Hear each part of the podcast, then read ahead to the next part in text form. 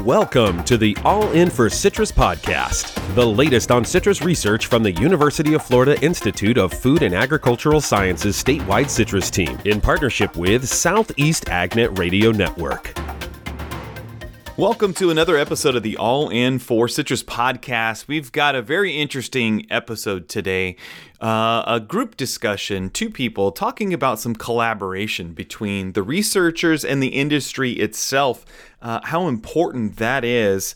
Uh, as always, we're going to start with Dr. Michael Rogers. Uh, Dr. Rogers, this is a very important topic. Um, talking about the collaboration to have the industry involved, it's important on both sides in, in research projects, right? Yeah, absolutely, Taylor. And this is something we're going to be talking more about in the future in podcasts and, and, and meetings that we do um, because you know we're we're talking about it today not only to provide an update on, on things that are going on around the state, but but these these researcher grower partnerships um, they're extremely important for how we operate. Um, University of Florida, IFAS, you know we're we're part of the state land grant system. Uh, and you can almost say that you know these these cooperations, these collaborations, they're part of our DNA. They're they're why we're here. They they're how we exist and work with growers throughout the state. Um, and really, they're more important now than ever because of the situation we're in in the Florida citrus industry with citrus greening. Um, right now, we're at a point where uh, early on in the HLB epidemic, um, you know, we made a lot of advances. We were able to do a lot of things very quickly. I refer to it as, you know, some of the low hanging fruit we're able to knock out real quick and make some advances. But but now a lot of what we're doing is is really fine tuning. We've we've developed a, a good knowledge base on HLB and what can be done right now. Obviously, the the thing we're looking for is that resistant variety, and that's going to take a while. But as we wait on that, what we're doing is we're really fine tuning and taking our, our practices and making them more efficient. You know, because as we've talked about in the past podcast, um, for growers, you know, it, it, it, all comes down to trying to be as cost effective as possible, save money, do as do more with less money because of, of, of all the impacts that HLB is having.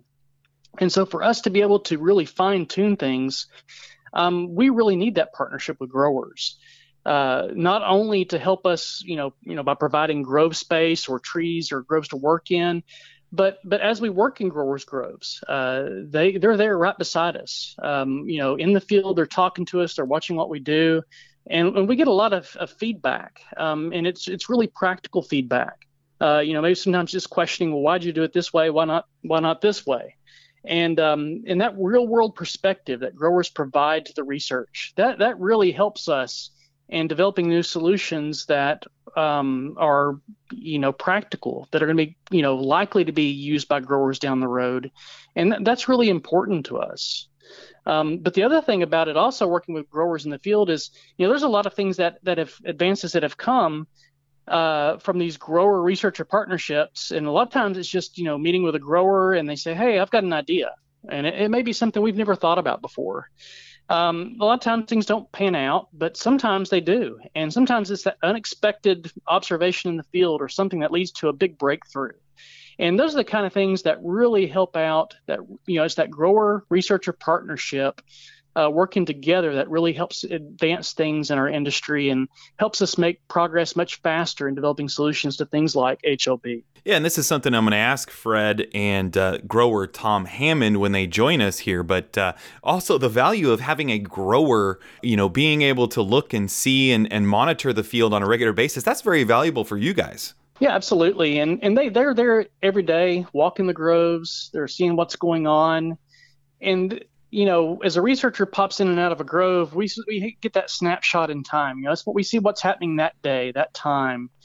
But um, you know, growers are watching overall. They're watching the bigger picture in the grove, and, and and they may be able to say, well, hey, this isn't the way it's normally operated in my grove, and and can draw some conclusions that maybe we don't. And so it, it really helps us bring things you know in, into perspective and, and, get new ideas on on how we approach things and what might be working and what's not very valuable. We'll we'll talk more about that when uh, they join us here in a minute. But uh, over the last over a year now, COVID has kind of halted all of the partnerships that you guys have with the industry. Um, are we seeing that uh, ease back up and get a little bit more involved here? Oh yeah, absolutely, and it's it's been quite refreshing. Um, I, you know, I wouldn't say we completely halted those partnerships, but we we were definitely hampered um, with COVID. We had restrictions on what our folks could do. Um, getting out and being interacting more with people was m- much more difficult, and and now we're able to get past that. Um, things at the university have opened up. Our rules that limit our travel and our work conditions, such as the number of people in a lab, that's all been lifted. So we're now able to get out, uh, move more freely, interact with people. Um, we can have visitors to, to our, our properties, our centers around the state, which is fantastic. And uh, we really expect to even be holding in-person meetings, you know, larger group meetings um, at our research center starting in probably in August, if not sooner.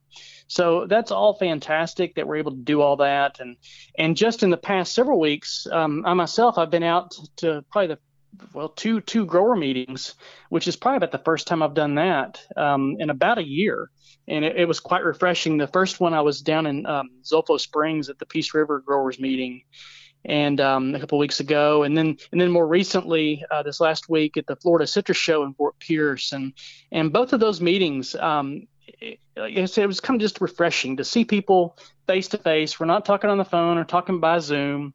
I mean, honestly, we're shaking hands. I don't know if we're supposed to do that yet or not, but but we are. I mean, you know, it was it was so good to see people and and exchange ideas and talk about what's happening, what people are seeing in the field, and and and so we got a lot of good feedback from growers. Um, uh, you know, as I'm as I'm out, I'm listening to what growers are talking about because we really want to uh, you know hear what the what the issues are and be as responsive as possible. And so you know it was interesting just at the citrus show this last week one of the comments that we received kind of caught me off guard was that you know normally it's well we're looking for the, the solutions. You know we want, want to give us some answers.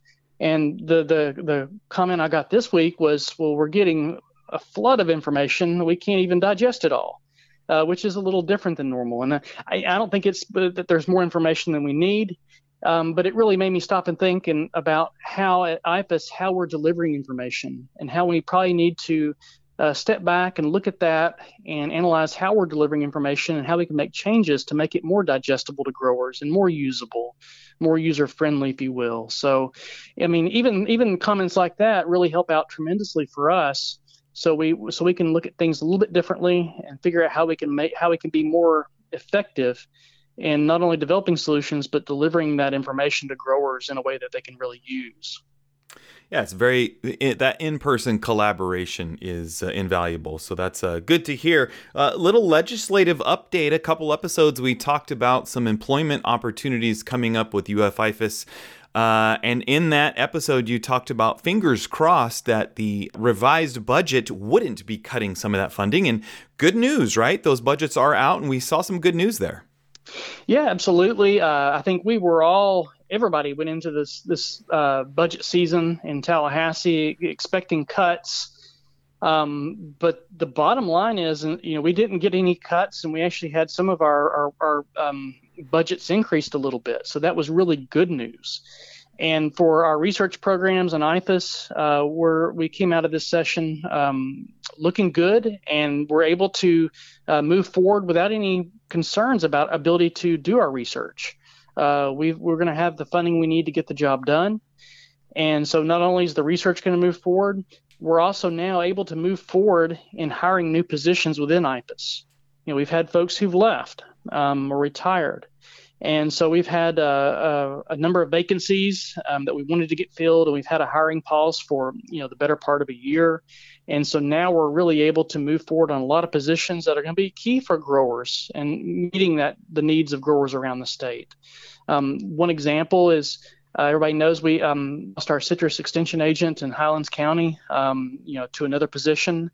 And so we're now in the process of, of uh, interviewing and filling that position in Highlands County. Uh, we've also got the Dean of Extension search that's going full steam ahead. Um, and, you know, there's a, a, commitment on the part of uh, Dr. Angle and, and the IFAS administration to find the best candidate in the U.S. to fill that position. And so we can continue to move forward in our extension programs around the state. There's also uh, a push now to, uh, with the new funding, to hire a bunch of artificial intelligence related positions in agricultural around the state. So you'll be hearing more about those positions um, being interviewed uh, in, in the coming year. And, and most importantly, and most immediately for us in citrus right now, uh, starting at the end of, of, of this week, um, May the 21st, we're going to be starting the interviews for a new citrus plant improvement horticulturalist. Uh, this is a position that's going to work closely uh, with our citrus breeders at the CREC and provide a link with folks in the industry, um, our, our, growers groups. Uh, this this person is going to help take the plants that are developed by the breeders, develop the data that's then needed by by industry to you know do more large scale testing. Uh, things like some of the projects that CRDF has in mind for large scale field trials um, or other other groups like Craft or Champ or some of these other programs that are wanting to do more testing of varieties that are coming out of IFAS and USDA. This person is going to help really bridge that gap and and get that data so so growers can make more informed decisions, not only on large scale uh, planting trials but also on um, understanding how to grow these new varieties. A lot of our new varieties coming out of IFAS, uh, there's you know they're a little different. You have to think of differently how you grow them. Sometimes maybe you have, have to prune them more often or do different fertilization practices. Things like that need to be figured out before growers start growing them in large scale. And that's another another use for this position is to figure out how to grow these new varieties. And so for all these these new positions that are coming out, there's going to be a lot of opportunities for growers around the state uh, to participate um, in the interview process as we bring candidates in. And we really encourage folks to um, uh, pay attention when you see things in the email or in the, in the news about opportunities. We, we encourage everybody to please get involved, uh, participate in the seminars. Um, in the case of this uh, citrus plant uh, horticulturalist uh, position we're hiring, we're going to have three different Zoom meetings set up for growers to interact with the candidates um, and and provide feedback on on what their thoughts are about the candidates we're interviewing. So um, we really want that feedback from the industry as we make these decisions. And so I encourage everybody to get involved as much as possible and provide us that feedback when you can.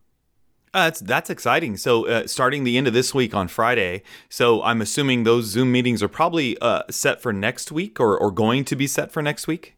So we've got some. Uh, our first candidate, the first seminar is Friday, May the 21st at 11 o'clock.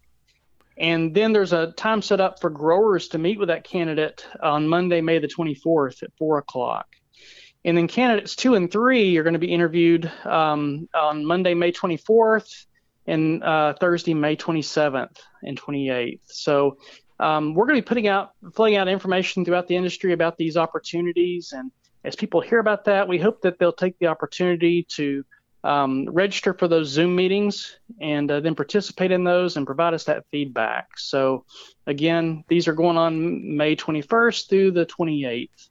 And uh, then hopefully by the end of the summer, we'll be able to have somebody in place and working directly with growers out there on some of these new opportunities with new varieties that are coming out. Very exciting. So, if growers are catching this podcast early, right when it comes out, a couple opportunities next week to uh, take advantage of uh, being involved in the process. And and I think maybe sometimes growers don't realize you guys take their comments very seriously. Absolutely, because you know these are people, especially this position. This is somebody we expect to be out working hand in hand with grower growers. Um, it's that that grower researcher collaboration and you know we want to know okay is are these these people we're interviewing does this seem like somebody who thinks really going to help your operation that, that you can connect with and and uh, uh, understand when they're they're ex- explaining the science? Uh, because sometimes you know it's hard to understand when people start talking uh, about their science they get involved but they don't think about how it applies to the grower. And so we really like to hear the feedback from the growers on how they feel these candidates do, not only talking about science, but putting it at a level that everybody understands. So it's not, it, so it, it can be used and applied and, and of value to the grower.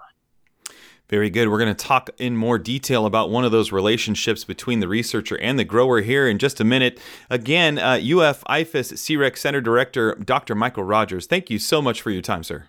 All right. Thank you, Taylor.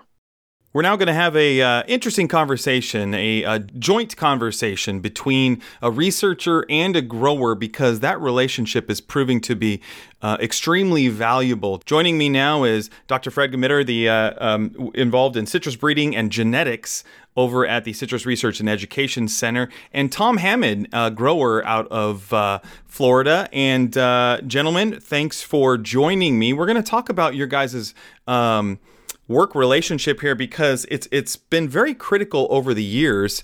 Um, Fred, why don't you just start off with telling me why Tom has been so critical to the work you're doing? Sure, it's it's my pleasure to talk about Tom Hammond. Um, we we met probably 20 years or more ago. Um, I had heard about Tom from another researcher who told me about uh, someone who then was a, a, young progressive citrus grower over in the Vero Beach area he's still progressive, um, and uh, that I should get to know this this gentleman. And so Tom and I sort of reached out to each other and we talked about things. And uh, Tom came to learn that what I was involved with was developing new varieties. And Tom, I think, recognized uh, the potential value of what new varieties could bring to the citrus industry and, and to his own personal citrus business and uh, he offered up the use of some land um, that he owns and took care of trees for us. I think it's probably somewhere in the neighborhood of 16 acres of land. Um, we called that the experimental block, and we planted out there uh, raw material from the breeding program. And why that's a unique thing um, you know, with with many growers, we have rootstock trials, and we have, let's say, Valencia orange or ruby red grapefruit on the top. We're trialing the rootstocks, the growers can harvest the fruit and they can sell it and they can make some money on the block. In the case of this experimental block, as Tom will tell you, there's really nothing there that can be sold. Um, so it's it's really a dedicated effort and an expense on his part to help support the breeding program. Tom, why do this? Why do something like this? Uh, you know, especially with uh, what Fred just mentioned, not being able to sell some of that product. Um, I mean, I think I know the answer to this, but I want to get your take on it. Why do this?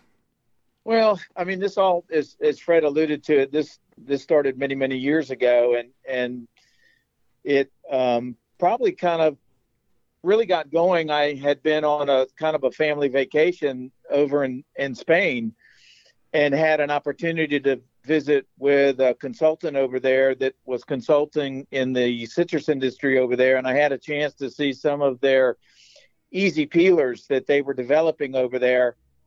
And this was before California was going, and for a lot of this was over here in the United States. And it was kind of one of those huge wake up calls that I'm like, oh my gosh, this is what's coming at us. We need to get in front of this and so I started looking around, uh, having conversations with Fred, talking about these easy peelers that were on the horizon and what can be done. And what was kind of interesting is that what what I learned very quickly was is that you can take varieties from around the world, especially uh, some of these Mediterranean type varieties that are grown um, through you know South Africa, Australia, uh, even California, and you can bring them over here to Florida, but they don't necessarily work well. So it was really evident that if if we were going to be successful in developing new cultivars, um, yes, we still need to to be looking what was out there in the world, both from a, a breeding standpoint, but also from the standpoint maybe something might work. Um, but it was uh, it was it was going to be super important that some of this stuff was homegrown, and so that's when I started working with Fred in the University of Florida, helping develop these new varieties because I thought it was just crucial uh, for for us as an industry in Florida that that we needed to be competitive with uh, with a bright product going into the marketplace. Yeah, that's very interesting. I mean, you talk about locality of research. That's very important for growers when they make decisions on anything.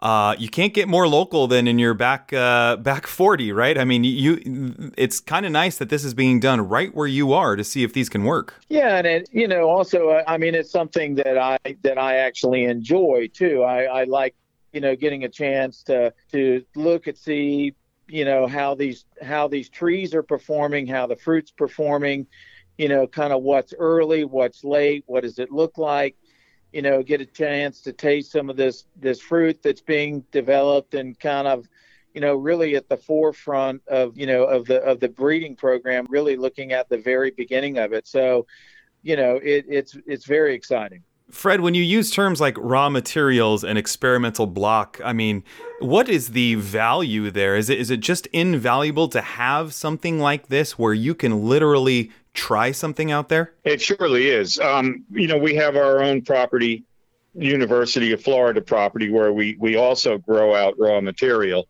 um, but we have a limited amount of space, and and sometimes the the care of the groves um, leaves something to be desired. And so to have another spot with 16 acres and to have it in a different production area. Um, you know, our, our land is in the central area, what we call the ridge, and Tom's over in the Indian River District. And so that's a different growing region, a different growing environment. So to have that opportunity for more land and to have it be well taken care of and to have it be in another environment um, gives us has given us a, a, lot of opportunities to to look at more things that we wouldn't be able to do without that.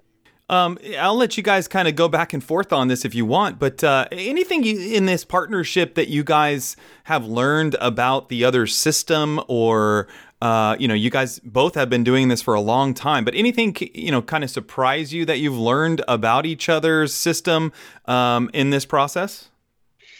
Well, I, think we we do continue to learn from each other, and we share learning opportunities as well. You know, I get a lot of the perspective. I just visited with Tom yesterday and talked to him about why his trees were looking as good as they were, and not everyone's trees look like that. And he told me some trade secrets, which you'd have to um, tie me up and torture me to have revealed. um, but, you know, it helps me to, as plant breeders, we should be thinking like growers. We need to really understand the grower mentality.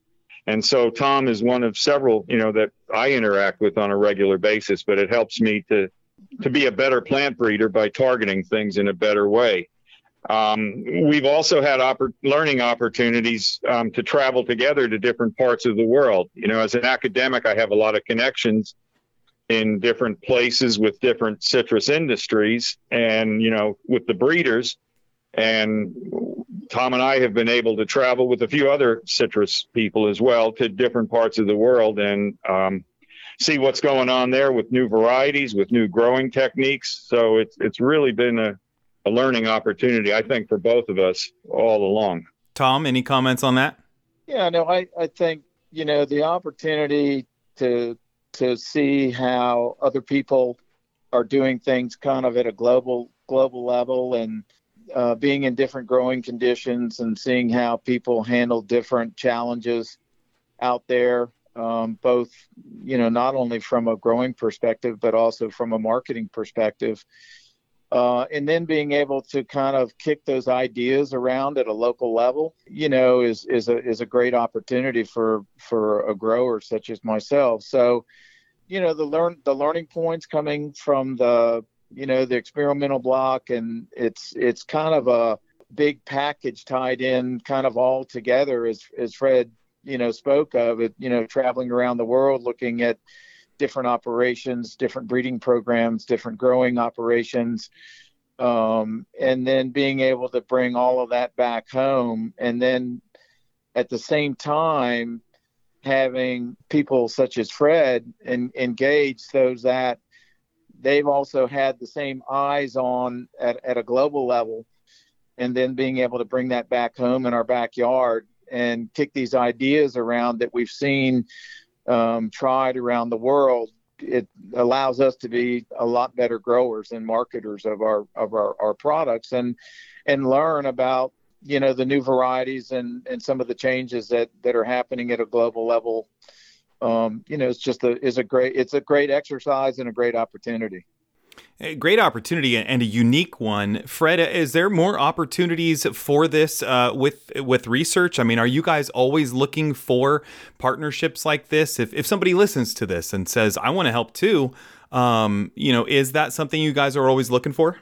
We're always open to it. Um, I, can tell you that we have had uh, attempts at doing this with two or three other growers who thought it was a good idea. Um, but for one reason or another, those those efforts kind of fell by the wayside. Um, whether it was because the grower went out of business or the land where we had planted trees had been sold, and you know, it, it's it's not an easy kind of thing to get into. And I think it it takes really a, a high level of dedication, as Tom has demonstrated, you know, to to have something like this work. But yeah, we're surely open to doing something like this with other people. Tom, would you recommend this to uh, other growers if they were in a position I uh, with the considerations of how difficult it can be and, and time intensive it can be and uh, you know resources it can be? Would you recommend this?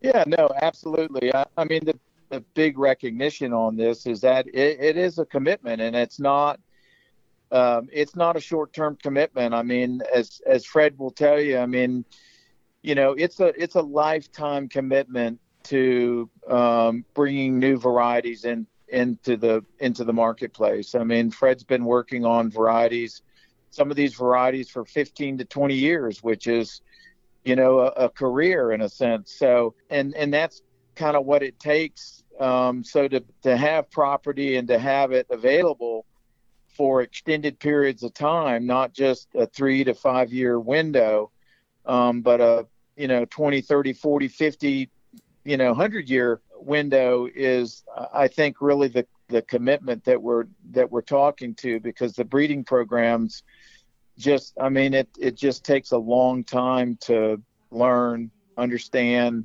and develop these new varieties. I think tom just told me i can never retire. 100 years Before we wrap up here, guys, uh, Fred, it, it, it sounds amazing too to be able to have someone with the experience like Tom boots on the ground having that person available to be looking at this uh, you know because it's it's his land. Um, that's amazing. It's not like you're throwing an intern out there that doesn't have a lot of experience. You have somebody who's there all the time and knows what they're talking about. That's got to be valuable too. Oh absolutely. No question during the fruiting season, I routinely get calls or text messages from Tom. Hey, has anybody been out to look at the block?